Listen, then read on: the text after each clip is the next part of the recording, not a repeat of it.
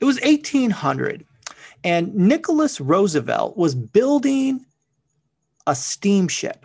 Now, the world had never seen a steamship before, a riverboat that was going to leave Pittsburgh on a Sunday, October 20th, in fact, and it was going to travel from Pittsburgh to New Orleans. And the Roosevelts, Nicholas took his wife, Lydia, along with. Some people thought at the time that Lydia should stay home because she was pregnant, but they took her with. Now, people were a little bit worried at this time because in 1811, when this steamship was leaving New Orleans and headed down the Ohio River and the Mississippi River from Pittsburgh to New Orleans, the Great Comet of 1811 was going through the sky above them. So people had never seen a steamboat before. It made a lot of noise. So people actually believed that the comet was crashing into the waters of the Mississippi River because this steamboat was making so much noise.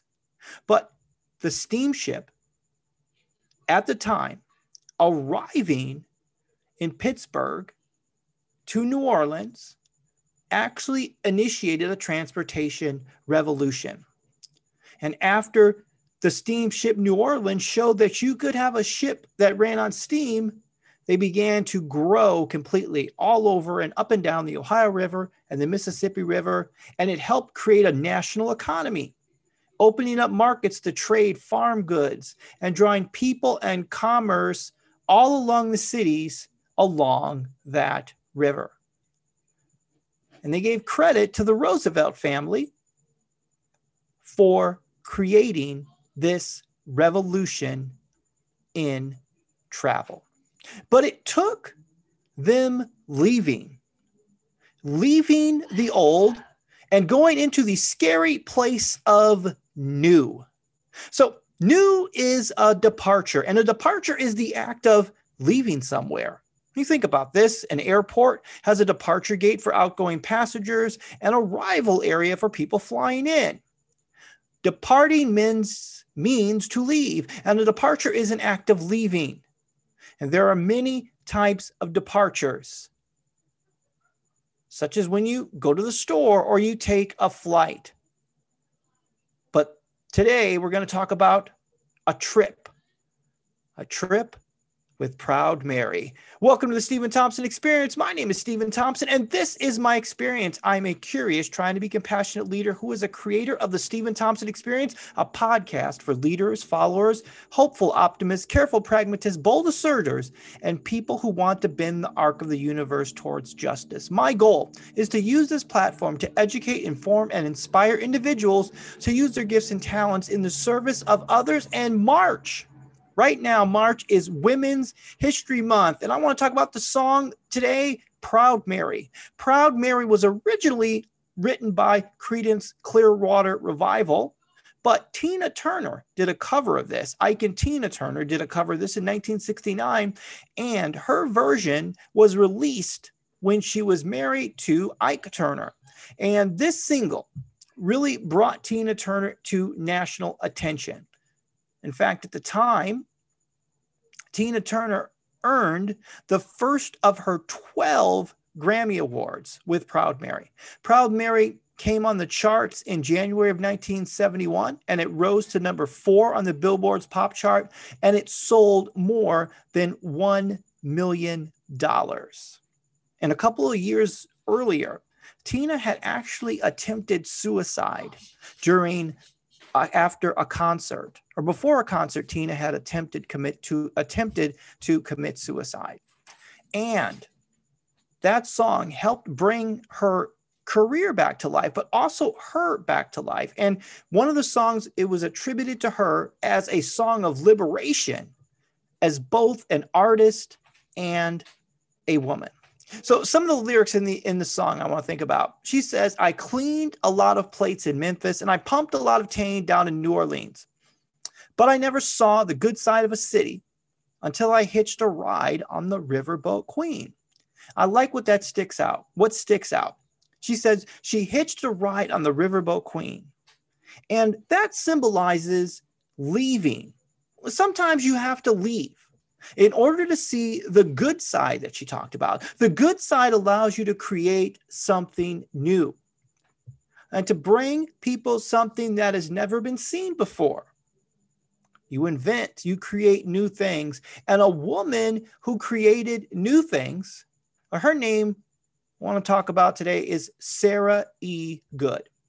And Sarah E. Goode was one of the first African-American women to receive a United States patent for her inventions.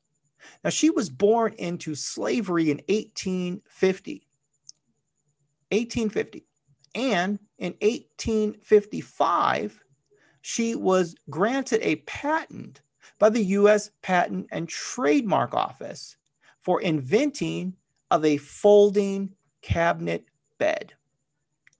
And she did this in Chicago. And she was an entrepreneur along with her husband, Archibald. He was a carpenter, and she owned a furniture store. And one of the great things about it is that many of her customers were working class families, and they lived in small apartments, and they didn't have a whole lot of space in their homes for furniture, including beds. So she created folding beds that you would unfold to sleep on at night and fold back into the wall or into a corner when you woke up, and then you had more space inside of your living dwelling. So she departed from the expectations that she was born into, that didn't have expectations of her, and she left. She left that mentality, that mindset, and she went on to achieve, becoming an entrepreneur and being a woman, an African-American woman, to get a patent for her folding cabinet bed. Now let's think about this concept of leaving. Do you need to leave something? You know, maybe there's something that's making it hard for you to see the good side of the city that Tina talked about in the song. Could it be your relationships? Could it be something in your friends? Could it be families? Could it be something toxic even in your job? Well, Dr. Will Cole, a leading functional medicine expert, talks about studies that show that stress levels negatively impact our health. He says that stress can increase a lot of health issues, including health issues with our brain, our thyroid, and our immune system, and even lead to weight problems. He talks specifically about the Whitehall II study, and the Whitehall II study followed over 10,000 people over 12 years. And that study showed that there was a link between toxic relationships, stress, and health. And in this study, it showed that people who were in negative relationships were at a greater risk of developing heart problems, including dying from a heart attack and a stroke, than those whose close relationships were not negative. So if you are in toxic relationships, you're jeopardizing your health. So let's look at these lyrics again. If you come down to the river, I bet you're going to find some people who live. And you don't have to worry if you got no money. People on the river are happy to give.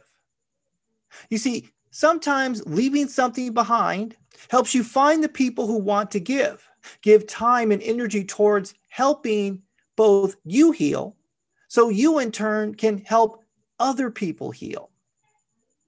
See, right now there are plenty of people who are hurting, but there are an equal amount of people who aren't hurting. So we have a match. Those who aren't hurting can help heal the people who are hurting. And maybe you're not in a place where you can heal someone because you have to come from a healed place in order to heal others? Well, if you want to heal yourself, psychology today says that these are some good things to do. Meditation, journaling, yoga, nature works, creating art. These help you heal, and then you can heal others. So think about what is toxic right now. Is it fighting with people on social media? Does that help you heal? Is it constantly scrolling through newspaper headlines that tell you about the negative circumstances in the world we live in today? And I do that myself. But then I have to know that I can be an informed citizen in 15 minutes. And I can look at situations that occur in the world, and if they are negative, I can look at them from a point of, gosh, there are people who are hurting. But I don't look at it from a situation of, I've got to get on a team and defend a position.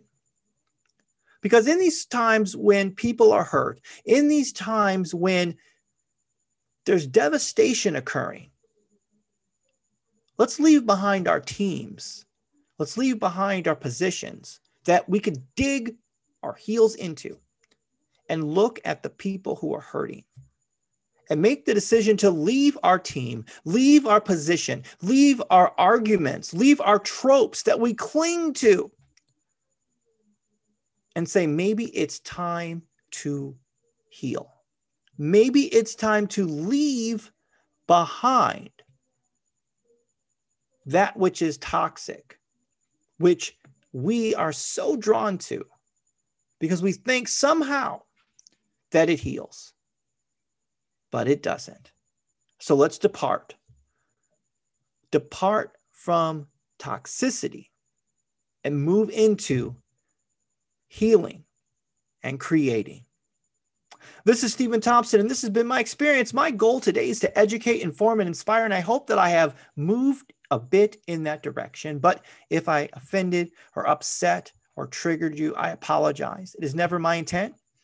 If you're facing loss and tragedy, I pray for you to have comfort and the support you need to help you face it. If you're happy right now, take time to be thankful for what you have and remember those that are battling right now. Feel free to reach out to me through the comments, leave an email address if you would like to dialogue. If you enjoyed it, subscribe. I got a brand new newsletter out called A Shot of Dopamine. You can sign up for that too. So until next time, have a great day. Have a wonderful week. Bye-bye.